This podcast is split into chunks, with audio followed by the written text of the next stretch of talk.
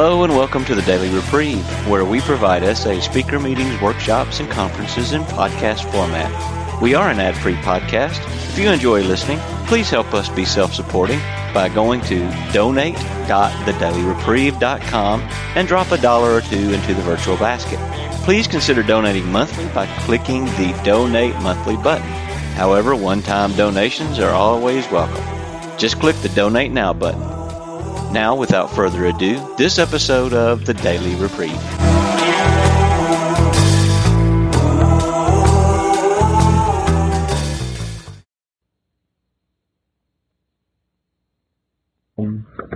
Tonight's uh, session is the joy of hope in recovery, and I thought we'd begin by reading the track. Uh, they had the um, the sort of the breakdown of the track on page 26 of our program. And says the joy of track 6. So often our trudging into recovery can be accompanied by depression, anxiety, and other symptoms of not seeing clearly and constantly the ever presence of our higher power working in us and through us. This track focuses on our top line, the joy experienced in and through elements of our program that accompany our new freedom. Like the wonder of a wild flower in an alpine meadow, we hope you enjoy the experience. We hope you enjoy and experience each of these special joys.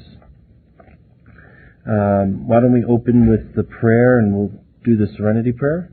Okay. God, God, grant me the serenity to accept the things I cannot change, the courage to change the things I can, and the wisdom to know the difference. Thy will, not mine, be done. Amen. I've asked one of our fellows to read from the White Book on the Solution.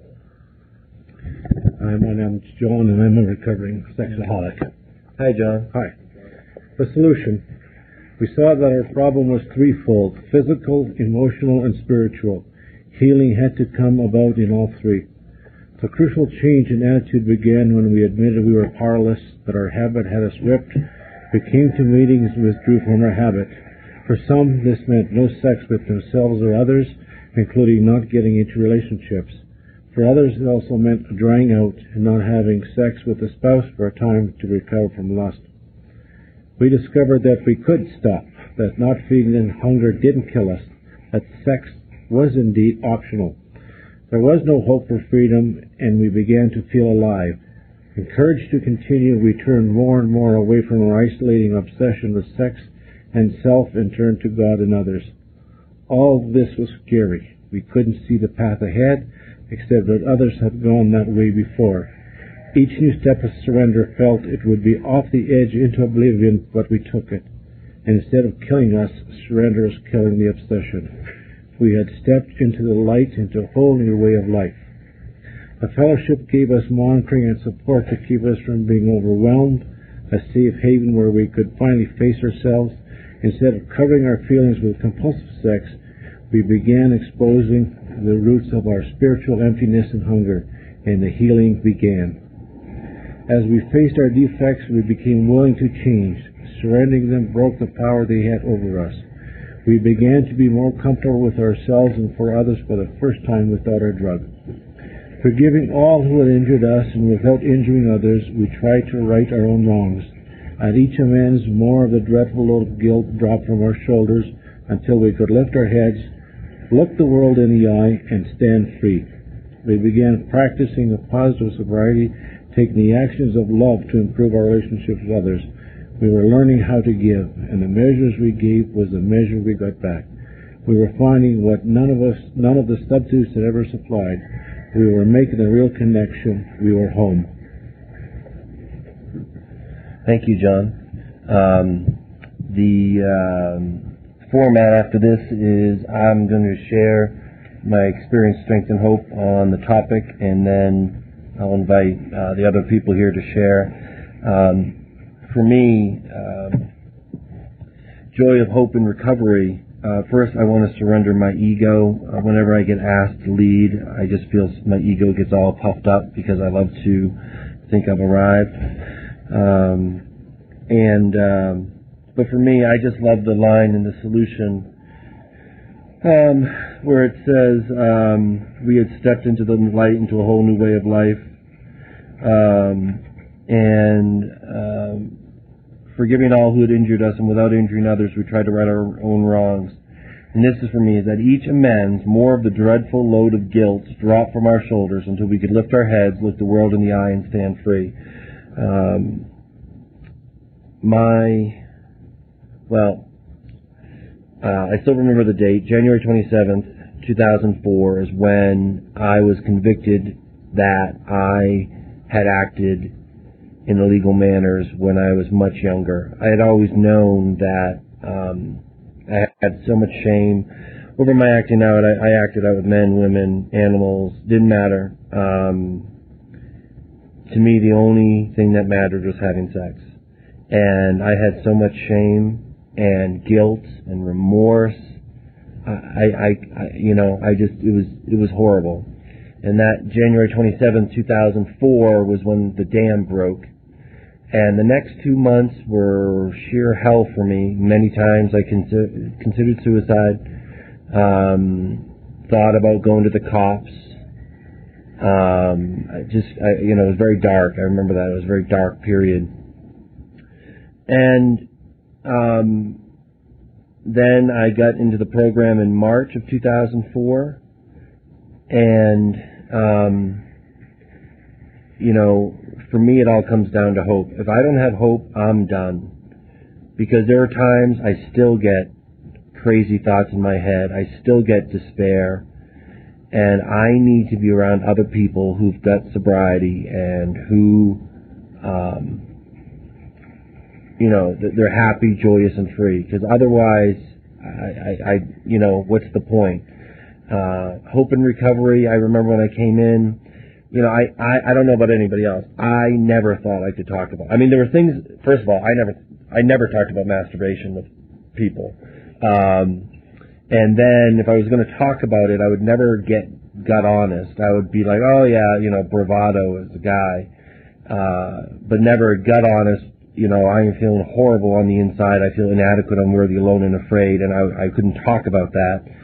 Um, so when I got into the program, I remember my very first meeting was Crystal City in um, Northern Virginia. I went up the stairs and they have a newcomer meeting, and I went in the back room with two other guys. And until the guy, there was another, there was two guys, and one guy shared, and he said it was like one line or maybe two lines, and that is when I knew I was okay. I knew that I could that I I just knew I was okay, that I could talk about this because this stuff was gnawing gnawing away on the in, on my insides. And um, you know, I came in the program. I didn't always share. Um, I, I did a lot of identifying out, but they're just people coming back, and um, I, I found my sponsor in October of 2004. Uh, I shared uh, at a meeting about my acting out, and he identified with that, and that was just another sense of hope because there was somebody else. My, it, it, it is uncanny. My sponsor and I, uh, we're, we're so much alike, and I, you know, I'd never met him before, but just in terms of the acting out and everything going on, and it's just hope for me. It's hope that um, I can recover and that I can live a life where I don't have to worry anymore. I'm not afraid. Um, I remember I was always afraid of whenever I heard a siren or a phone ringing. I always knew there. I always knew the cops were coming for me, and I don't have that fear anymore. I just don't. I have hope. I know that whatever happens, um, it's like the uh, the gentleman was sharing tonight about the acceptance. I know whatever happens is exactly what's supposed to happen for me right now, and I have a loving God um, and I have a fellowship. I have the fellowship to support me. I have more friends now than I ever had before. I have just an amazing life and, and fellowship, and um, I'm just very, very grateful uh, for that. And for me, it's all about that dreadful load of guilt falling off our shoulders and standing free. You know, before I was just I identified with the problem. I, you know, I I felt like I I was just the worst person and the solution tells me that there's hope, that I don't have to feel like that anymore. I don't have to think that um, uh, evil. Um, I heard it said, uh, "We're not bad. We're just sick people getting better." I always thought I was bad. I just, you know, and that's um, that's where I was. So I'm just very grateful for this program. I'm very grateful to be here, and I'm just very grateful to have a place where I can talk about what's really going on deep down inside, where um, you know, I can I can talk about this stuff. I can put it out there, and there are other people in the program that are going through the same stuff or similar stuff, and and it's the hope. It it's just the sense that I'm not alone. Um, I don't have to do this alone, which is which is key for me. Thanks for letting me share. Thanks, Jeff.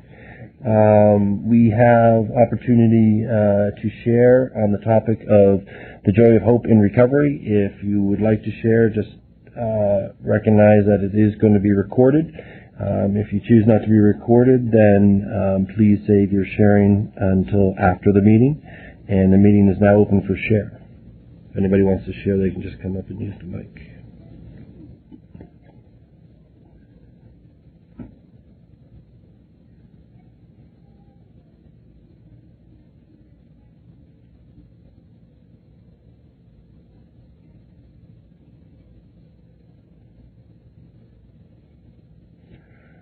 What I'm gonna, I thought about um, doing is just reading the promises. Actually, um, this is from I think it's 82 to 83 of the Big Book.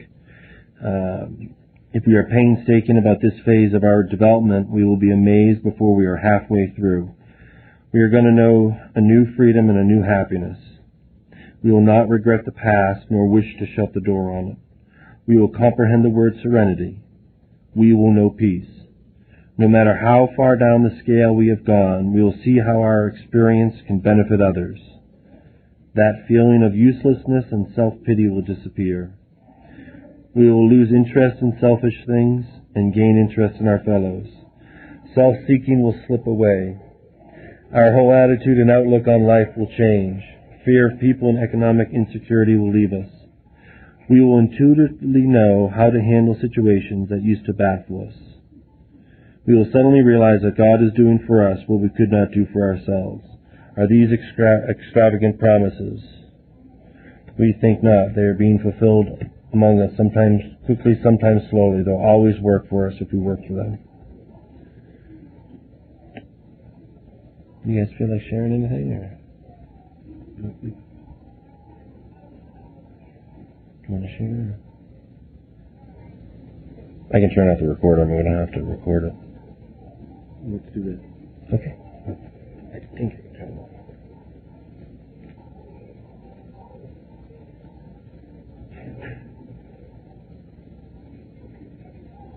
How you doing? Hi, this is, uh, Uh, yeah, this is Joy of Hope and Recovery. okay. And you're you're welcome to grab a chair and come on up, and we're just. I gotta check something out and, next week. Okay. Make sure that the facility